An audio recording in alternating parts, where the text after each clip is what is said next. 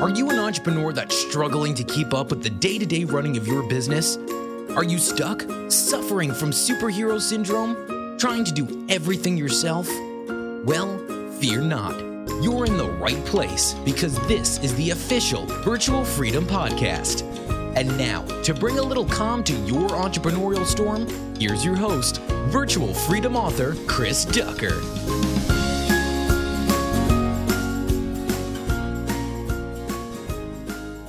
Hello there, everybody, and welcome to episode number 18 of the Virtual Freedom Podcast. I'm your host, Chris Ducker, and thank you so much for tuning in as always.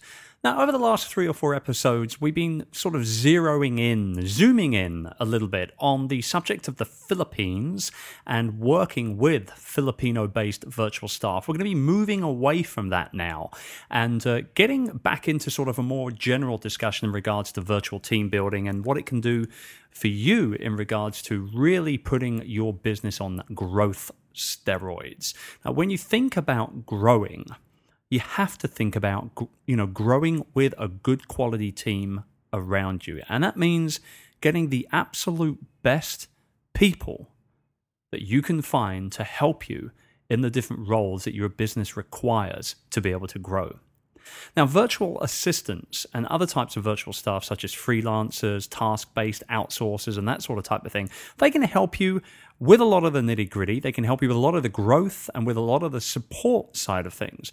But when it comes to actually taking all of that to the next level, a lot of the time you might need someone with a little bit more experience and a little bit more sort of a high end type of approach to uh, what they're doing for you and how they're doing it.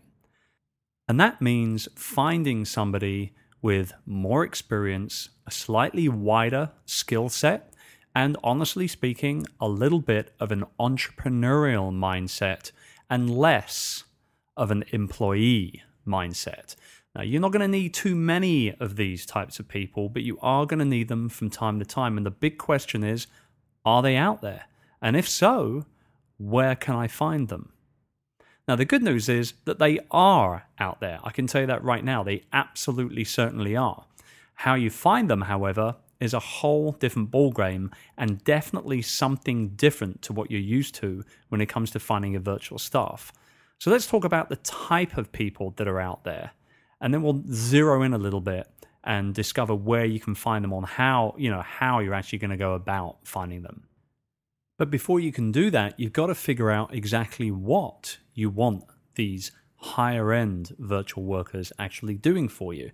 And this will take us back to episode four when we talked about crushing superhero syndrome by creating our three lists to freedom. Now, generally speaking, once you get to this crossroads in your virtual team building journey where you discover and you really understand that you need slightly higher end workers, you're talking about replacing yourself again. Right. So when we first did this uh, particular exercise, we were talking about removing ourselves from the day-to-day running of our business, and you know, a lot of tasks that, quite frankly, would bog us down and just suck our time dry. All right, they weren't exactly high-end tasks, high-level tasks, but they were taking up a lot of time in our day, and we needed to get them off our desk and off our plate to be able to grow our business more effectively. Now, what you're talking about is anything that's left over that you haven't already outsourced. This is what you're wanting to start outsourcing now. So, things like spending time with your top 20% clientele or you know physically producing products and services to sell to your prospects and existing customers, and maybe even representing you on you know calls or meetings or at conferences and that sort of type of thing.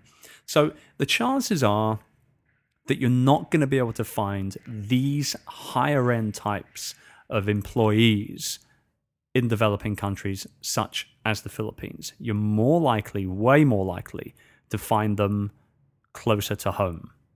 So, just like I said in episode 12, uh, sorry, episode 13, when we talked about staying local or going overseas, there are certain pros and cons to each of those two setups.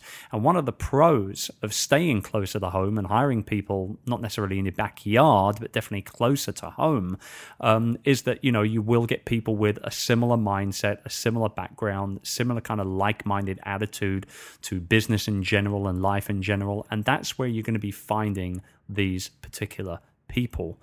And when it comes to actually finding them, I've found that the best potential way to be able to find these higher end virtual staff that are out there is to definitely, without a shadow of a doubt, before anything else, tap my network you can bet your bottom dollar, ladies and gents, that there is definitely going to be somebody within your network. And forget about this whole six, you know, six degrees of separation thing.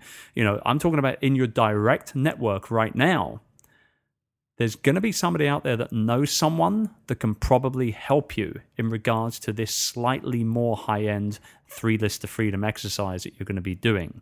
So tap, without a doubt, tap that network first before you tap any other type of network. And when you talk about those other types of networks, you you are you know you, you're discussing the the topic of you know really replacing what is left of you in your business day to day. And that is not going to be somebody with an employee mindset. They're going to have to have more of an entrepreneurial mindset. So, one way to potentially do this is actually to bring on board an intern of some sort. Now, I'm not saying this person has to be fresh right out of college and a little green behind the gills, but what I am saying is somebody who is probably a certain amount younger than yourself somebody that probably has a little less experience than you, obviously, but somebody also that is really passionate, got lots of energy, and most importantly, is hungry to learn and to really become a protege of sorts for you and your business and really focus in on helping you get things to the next level. Now, I've worked with interns before with mixed results. I'm going to be frank and honest with you. Some of them have been really, really beneficial, and a couple of them have been a complete and utter waste of time. However, what I can say to you is that across the board, I always felt like I was getting that slightly higher end value in regards to actually spending time with them, working with them, training them, and really turning stuff over to them as well. So, to wrap up this particular episode, yes, those high end virtual staff are out there. They're not to be deemed as employees, probably more, much more of an entrepreneurial mindset, and really tap your network first and foremost. And then you can go to, you know, the internship, uh, you know, college, you know, college, also college uh, students are very hungry to learn as well um, and got lots and lots of energy about them. Uh, maybe just throw them a little extra beer money. Everything will work out. You never know. I hope you enjoyed this episode. And uh, in the next one, I'm going to be talking about phone calls. I just had a, a, message came through via Twitter a couple days ago in regards to this. Can my virtual employees handle business phone calls for me? If so, how? Great question, and we're definitely going to answer it. I'll see you then. If you enjoyed today's show, I would love for you to head over to virtualfreedombook.com to find out more on how you can work with virtual staff to buy more time, become more productive, and build your dream business. I'll see you over there.